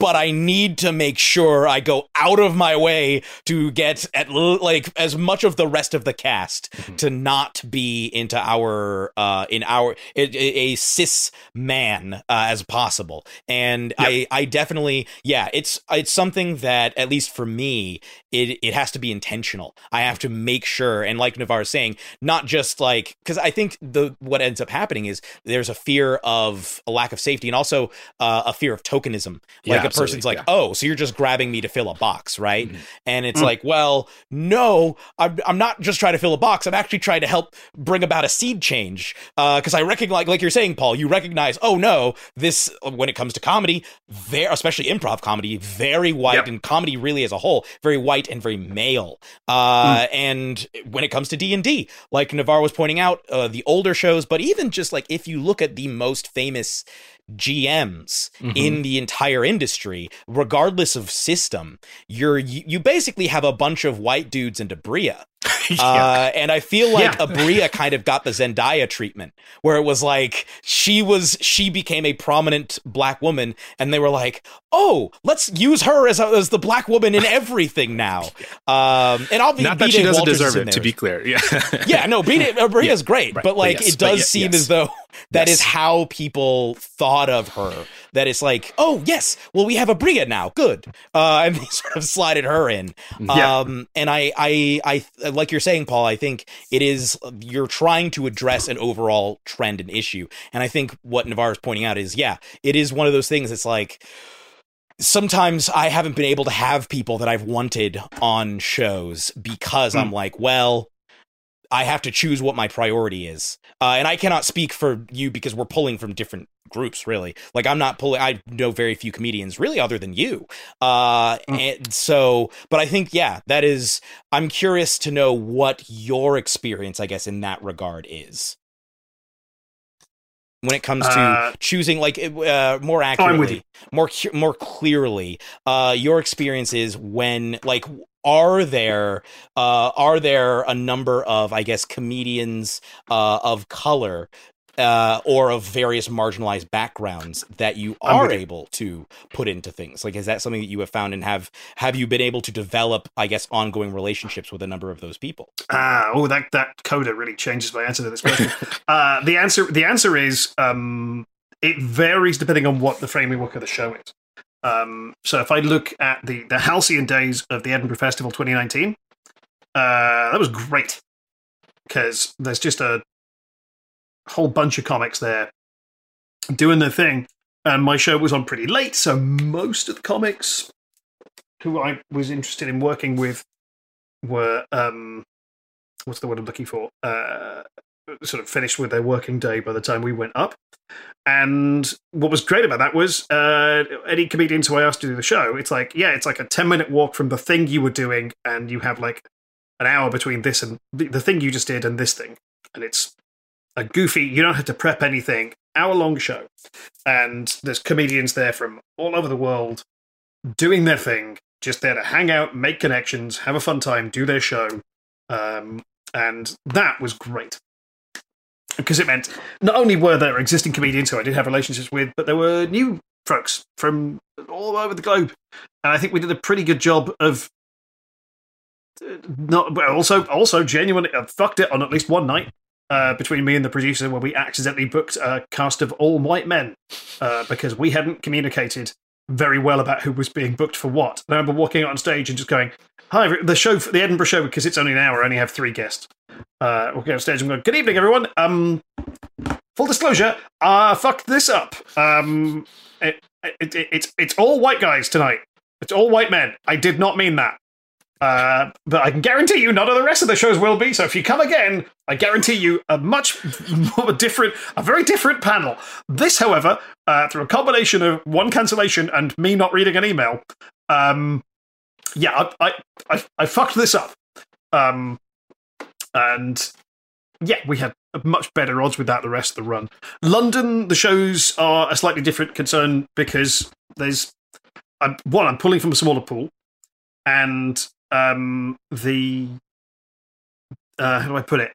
It's a bigger ask as well. The London shows run to two and a half, three hours, um, and I find it a little more difficult to get. How do I put it? Um, but it, Edinburgh, it's easier to get bigger names um, because they're there and they they're just what are they going to do with their evening? Just uh, are they going to have a drink and go home, or they can come and do another show? Mhm. That's easier. London, they've got stuff going on. Their house is there. They've got kids or whatever they have in their lives. I don't know what people do with their spare time. Um, but it's a harder pull to get the bigger names and a harder pull to have much more of a choice with the names I have in London. Um, at least it was. Um, and then, but then, like you said, the ongoing relationship thing is good. Um, there's a bunch of folks. One of my favourites who's ever done the show was a comic called Ahir Shah, um, who's a brilliant political commentator, but who played D and D for his first time on stage with me, uh, and then gate crashed my show on at least one occasion, bursting through the upstage doors during the show, screaming, "I am the bad boy of Dungeons and Dragons," while dressed as Tupac. um, and that was weird, but uh, enjoyable. Um, and we've had Ahir back on the show a couple of times, but like it's just one of like there's a prospect where it's like my show isn't worth doing for some folks because their careers are too big now. Mm. Um, and also the fact that we had a plague and I haven't really been back on the circuit since. So there's a lot of relationships that I think have atrophied. Um, it's a thing. I've, it's weirdly it's it's pressing. This is a conversation, of, not a conversation, a question I've been asking myself in the next in the last couple of weeks because I'm trying to work back up to doing live shows again. Um, it's one I don't have a great solution for yet. Uh, my plan is to my plan is to get back out on the circuit and see who's see who's around now. There is hopefully, I assume, a new crop of comics from hopefully a wide array of, of backgrounds on the circuit right now, and the plan is see who seems cool and ask them if they're interested in doing the show. And by cool, I mean how do I put this? You'll know this from performing. There's some people you're like, yeah, you'll do, you'll have a fun and b be fun Mhm. playing D and D on stage with a bunch of strangers. Yeah. And there's some other people I know who are like, you will be very stressed in this environment. yeah. It's not that you're not funny, Yeah. but you won't like this. And or you might be bad for other people. So that's not a good idea. that's that's it's a good. I it's not a, it's not like I don't have that consideration. It's more that I have at some point filtered out those people Yeah. from the group I knew. But They you're don't even entirely make it to the correct. last they oh no, I can think of at least one person who I'm not going to name, but um, who would be an absolutely terrible get for the show. Yeah. But um, there's a reason they do a solo act. Um, yeah, it's not a problem I've solved yet. Yeah. Um, also, I, I might not be able to solve uh, systemic issues on my own. what, a, what a tremendously arrogant white man thing to have said. Well, it's, but literal. yeah, you can solve Um, it. The the best you can do really is is what you have control over. Yeah. Uh, Yeah, and it's and I will say, as somebody who has been on a couple of live shows with Questing Time, I know Jasper has done at least one live show with Questing Time, uh, Yeah. and also I know Jess uh, has had me on uh, for a, a number of uh, one shots, uh, like Yeah. underneath the the Questing Time banner. Um, it does i mean i could commend you for what i have seen because i think like the fact that you're bringing us on uh the fact that uh in in a number of the one shots that i was in i was not the only person of color uh i i took as a very positive sign so Yeah. Well, like I said, it's it, that's that's the goal. Um, I'm not. We I don't always hit the goal, Mm. um, which annoys me because of not least of which that, that's what goals are, uh, but also because of my particular brand of psychological issues. Um, I don't like letting people down, Mm. and um, oh no, this is very rapidly going to be therapy. Sorry, let me just steer. Let me steer away from a conversation I had with my therapist yesterday, which is this is a, this is alarmingly too similar for and not for broadcast. Um, hey, team, the audience. Um, think about therapy if you're having a time. I'd, I'd strongly recommend it. Um, it's not easy, but it is good, which I guess is what also applies to this. Um, to trying to consistently book Mhm. uh, consistently book peop uh, a diverse cast for a show that are also tick the box of being entertaining and good at show Mm. from a pool of people that isn't huge to begin with Yeah. because it's not it occurs to me i'm not booking from london, the london comedy scene i'm booking from the london comedy scene that i know enough to phone Mm. broadly, or like friend of a friend. And also, I want to pick up a thing you said, Jeremy, which is like I, we've had you on the show. Yeah, because you guys are really entertaining. Yes. Um, Well, thank you like because you give good show is the main reason. Um, and also because like I can speak for Jess here, but if like the prospect is like, oh hey, we're going to play a thing with Jeremy, then or, or Jasper or Liv for that matter, Mhm. um, then our approach to that is like, oh great. Mhm. They're fun. Yeah. Um, and we don't have to do it in the voice of James Acaster, like I just did. But I like to think that's what he would say if we'd offered this. James, Uh, dedicated listener of the podcast.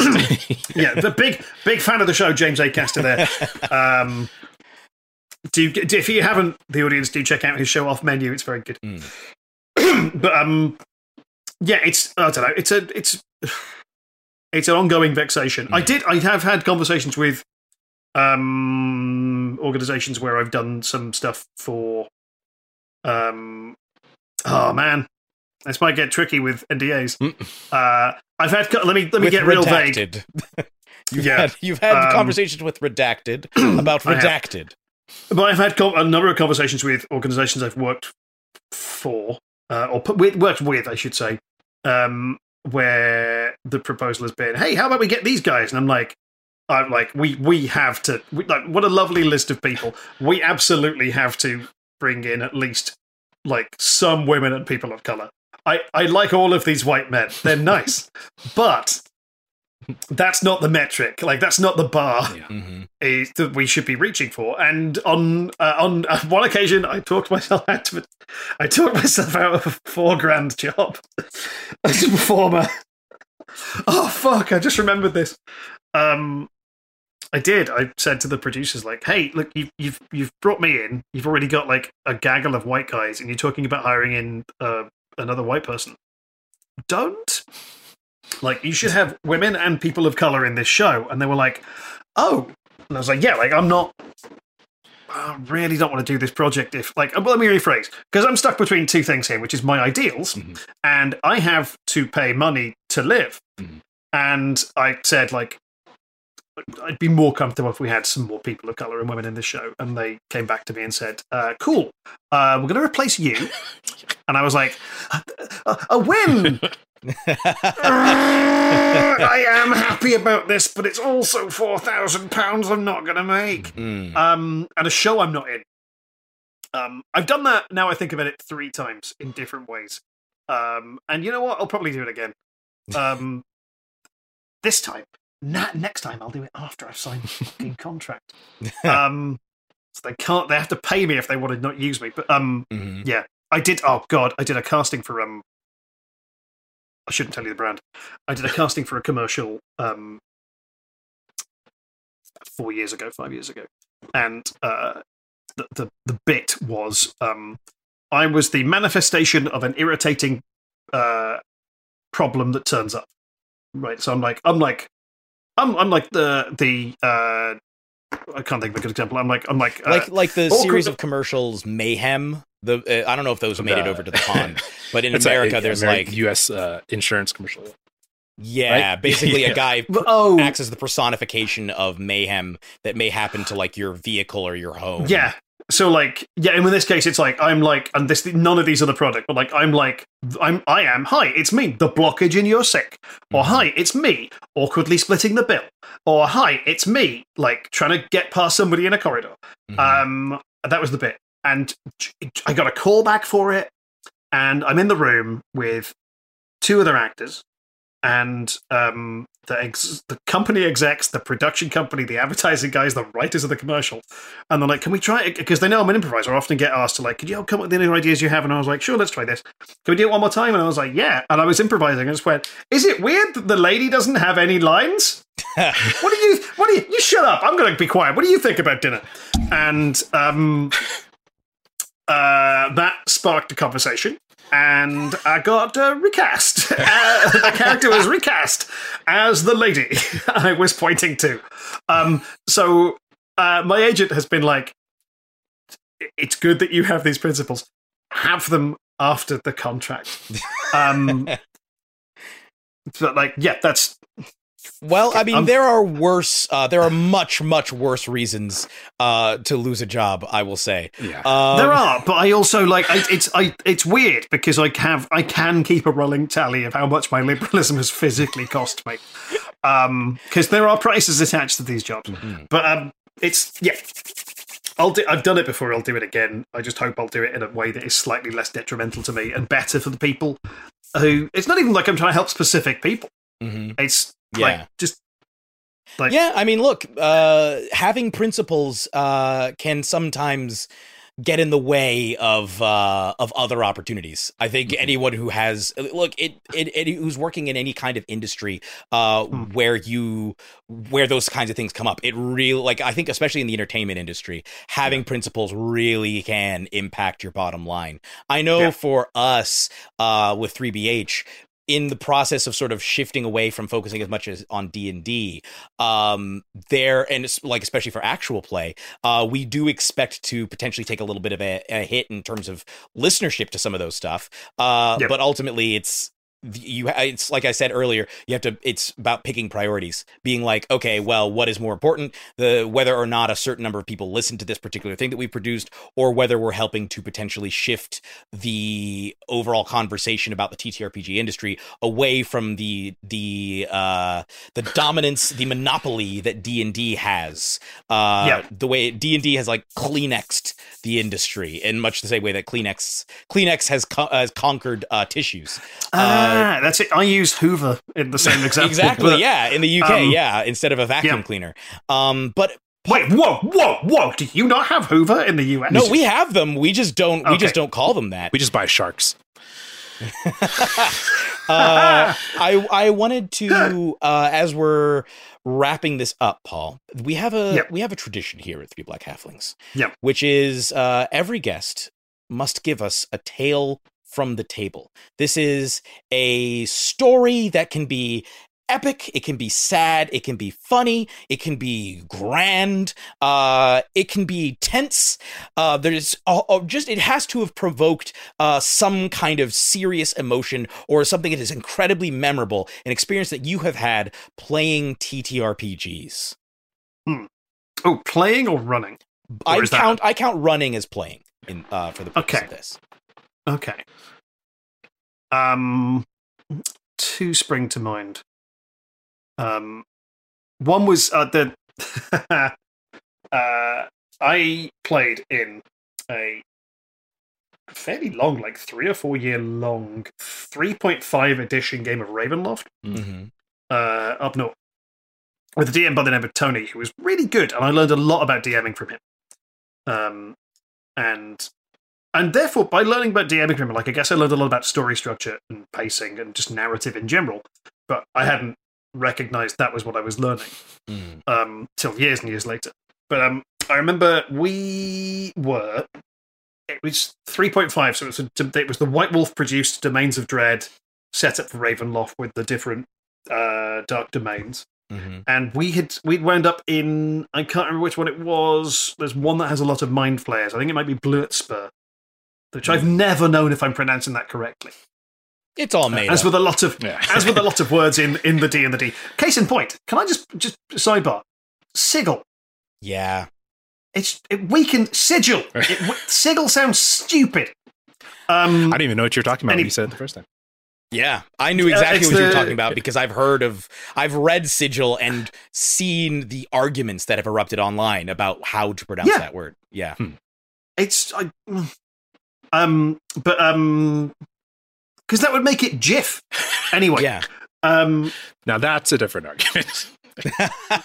yeah, but but it's the same argument, but from different perspectives.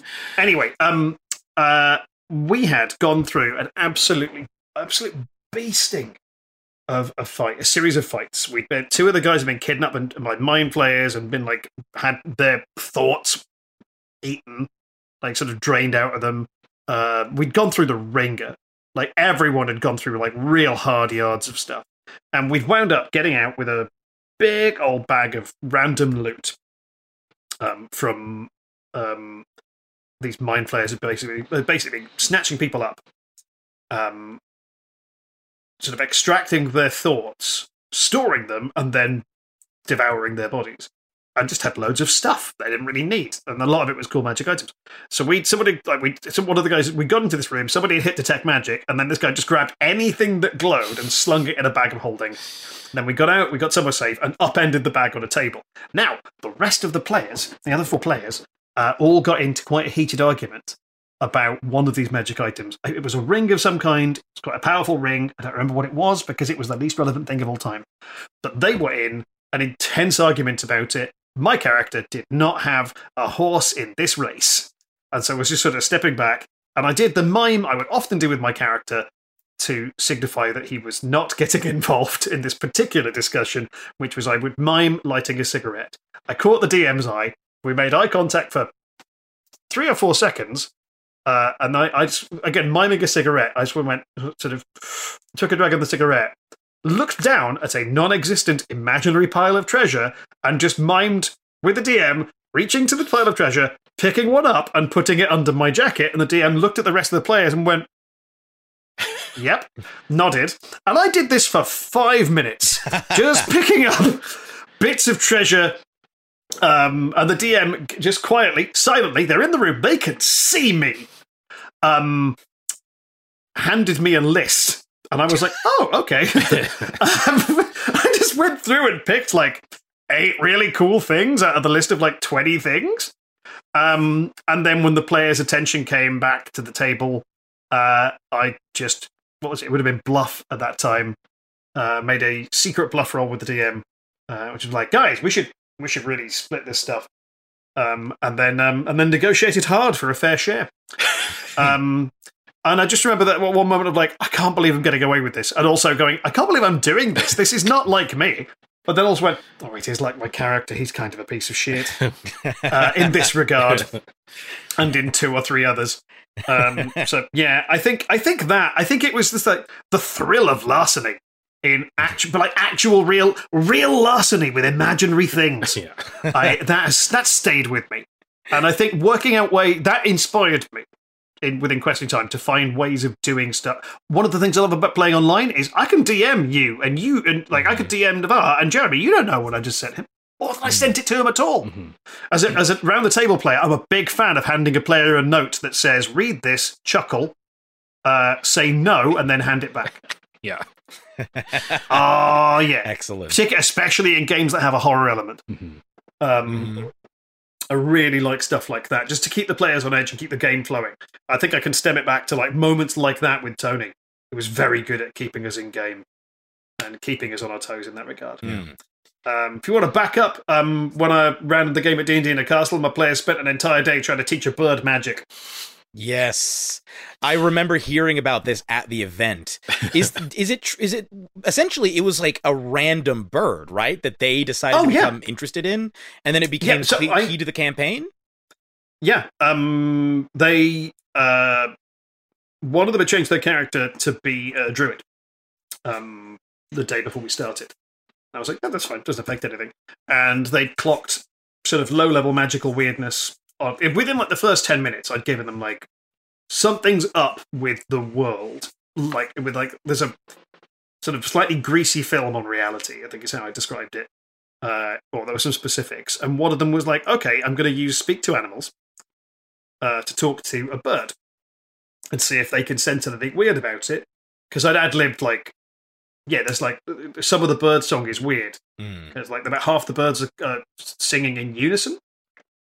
Because I thought, well, what a what a what a absolutely consequence-free, creepy thing to describe.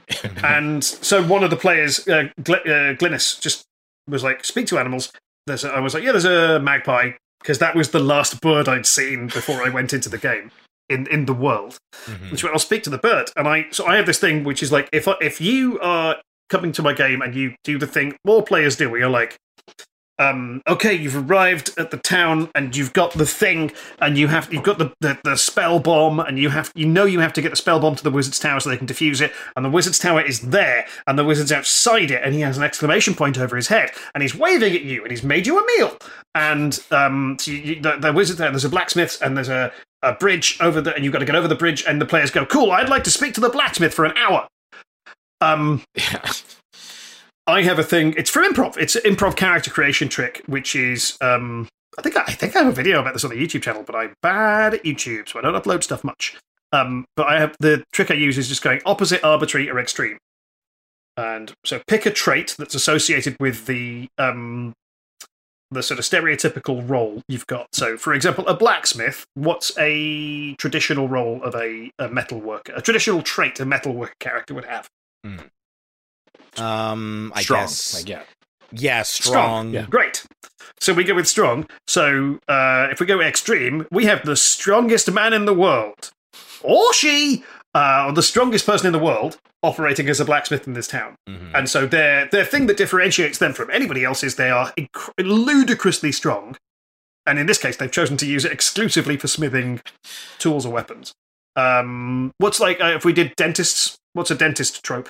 Hmm. Um, That's say suicide. no, no. I'm so sorry. Uh, Uh, That's from a I don't know where that. It's from uh God, the whole nine yards with um, Oh, I haven't Bruce seen Willis, and Yards. it's an old old movie. Old Yeah. for young people who listen to the show. Yeah. Okay, all of the but so, well, that's, all of the that's, that's a good sixteen year spe- olds. that's, a, that's a that's a good specific example. But if we're going for like the Um, most generic, like the other most famous pop culture dentist dentist, costume. yeah, the most famous pop culture dentist I can think of is the one from Little Shop of Horrors. So So a sadist. yeah. Okay, what's the opposite of sadism? Um. Right, guess fear masochism? of causing. Ah, that's one way of going at it. I would go like fear of causing harm. Yeah. So if you have a dentist who is horrified at the idea of causing another person pain, um, then you have like this anxious, reluctant to do their actual job dentist, or a dentist who like every time somebody opens their mouth, he's like, "Okay, open wide." oh Jesus. Okay, right, but you've got an instant character there. You don't need to know anything. You can work out the details of the character, like what the name is later Yeah. but you have a thing you can play as a DM. And arbitrary was the way I went for this bird. And so I was like, I don't know, uh, magic? and so I was like, this bird just wants to learn about magic, but is a bird, can't read, doesn't fully understand what it is. And um, so yeah, the bird just added that he was interested in magic, and he'd found a magical scroll, which was um, part of a promotional flyer from a local inn. But he can't read, and they spent an hour of game time using cantrips to convince this bird he was doing magic. Um, and so and so I was like, and they were like, "Come with us." And I guess the bir- I was like, there's, the bird has no reason to be like, "Oh, these people have turned me into a god." Of course I would. Like he may as well. And so they kept. Uh, I think they called him Eddie. uh, and they kept him with them for like the entire campaign. And thanks to some stuff they did on the second day, all of them basically got infused with the power of a god, um, including a bird. Paul, where can the people find you on the internet? Uh, you can find me. Uh, or you can find my content on Twitch at uh, twitch.tv slash questing time. You can find currently you can find uh, me and questing time on Twitter at at Paul Foxcroft and at questing time respectively. Uh, for now, um, you can find us at Blue Sky at whatever the Blue Sky thing is, questing time, and uh, on Instagram at questing time comedy. Because somebody else has questing time and they don't post. um, it's really annoying. Oh, I'm not paying. Um, but that's where you can find our stuff. Um, and also we oh, there's a Patreon, um, which is well, I don't know how that works. I'll just Google it. You live now. And um, I here's the thing: I hate the Patreon, like, but it's also a useful thing to have. Yeah. But I, I hate Mm. that it's a thing. Mm. I hate the concept of me have me not having to do Patreon. It just I feel awkward about it Mhm. Mm. incredibly because I I'm bad at selling myself. asking fans for money, basically. Yeah. yeah, Yeah. yeah. Um, but um, so that is a thing, and uh, that that with luck there'll be live shows in London, and I'm hoping with the new setup we can film them and start putting them on to the uh, ether that we have now. The ether, the internet. Jesus Christ. Sorry, I'm a Victorian scientist. Yeah. Um, Your brain is clearly very muggy right now. Yeah. you Um, have no idea. That's a good callback, Jeremy. hey, Yeah. uh, Navaar, where can the folks find you? And first of all, thank you so much, uh, Navaar, for stepping in here uh, Yeah, as course. once again fulfilling your role. Yes, uh, an amazing Avenger. Could you please tell the folks where they can find you and the things that you make? Yes. Uh, folks, since last time I was here, more things have happened. So uh, you can find me on social medias that I use, um, which is primarily Twitter and Blue Sky at Navaar SNP. That's N A V A R S N P. Um, you can listen to my content at the Secret Nerd podcast, which is my interview show. Uh, you can listen to my um, Last of Us review podcast called Escape the Dark with my uh, wonderful dear friend Indrani from Dungeons and Dragons. Uh, you can listen to my me do reviews and interviews or about Pathfinder content on No Direction uh, that I co-host with my friend Esther, and you can listen to me play a a sad, traumatized 18 year old Jedi Padawan escaping Order 66 on the wonderful AP called An Unwavering Force. Follow us over there at Unwavering Force. Um, also, I guess while I'm doing this, my game that I created um, called The Corrupted, which is a Last of Us inspired apocalypse game, is being published uh, as we speak. Uh, those who are at Gen Con will see it at Gen Con, which I think this will come out afterwards. But um, I hope you looked while you were there, uh, past people. And if not, if you missed it, you could still go to Plus One EXP and order order the game online, and uh, uh, while that's available, and get it uh, published version to your house. So. Uh, everything else, just check me out on itch.io, navaarsnp.itch.io. And I think that is all for Mm. Yeah. Thanks for having me on as a host. This is always a good time. Absolutely. Uh, it's it's wonderful to hear about all the new things that you're doing uh, since since last year. It's a lot. Um, yeah. It, well, that was what I was about to say. Like, it feels like these plugs start to balloon because I'm about to come in with like six different things. Yeah. Uh, uh, so, uh, I have been Jeremy Cobb, and I remain Jeremy Cobb when not doing this show. You can follow me on Twitter and Blue Sky at Jeremy Cobb one. That's Cobb with two B's and the number one. Uh, you can also uh, check out my show, The Quantum Reactor, which is a sci-fi movie review podcast that I do with friend of the show Andrew Coons. Uh, I also stream on Twitch on Tuesdays and Thursdays at Casual Quest uh, at Casual Quest Live dot t. It's dot Twitch. Wait, Twitch dot t. What is the? I'm, I'm looking at.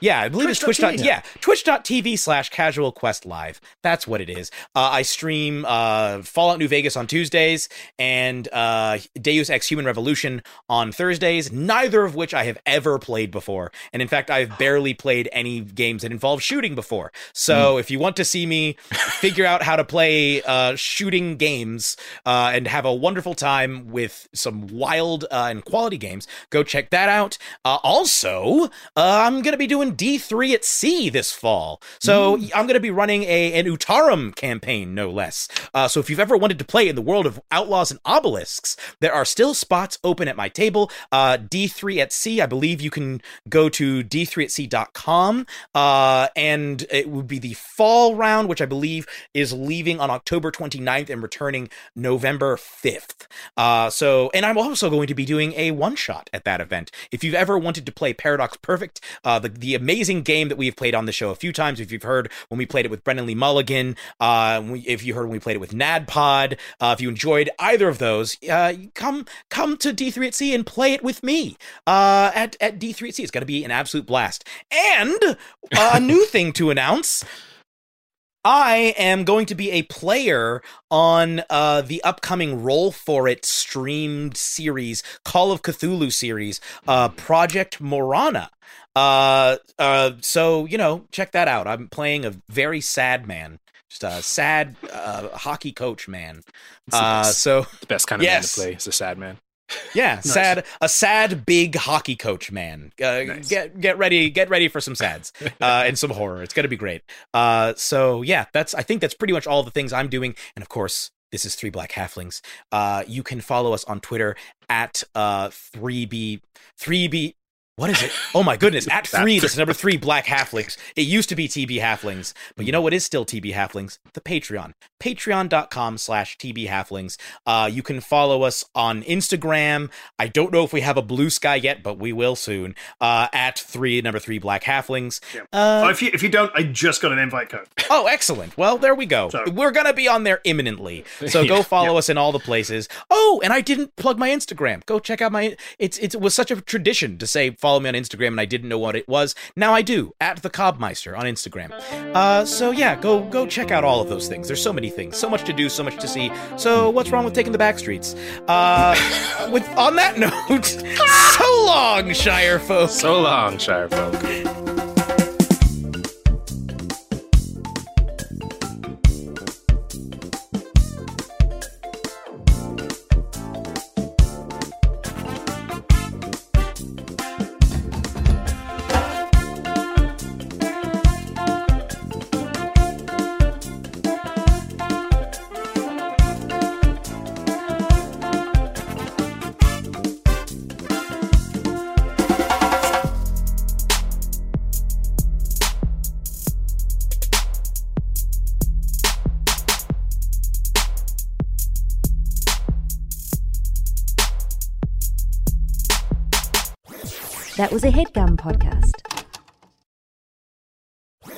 That was a headgum podcast.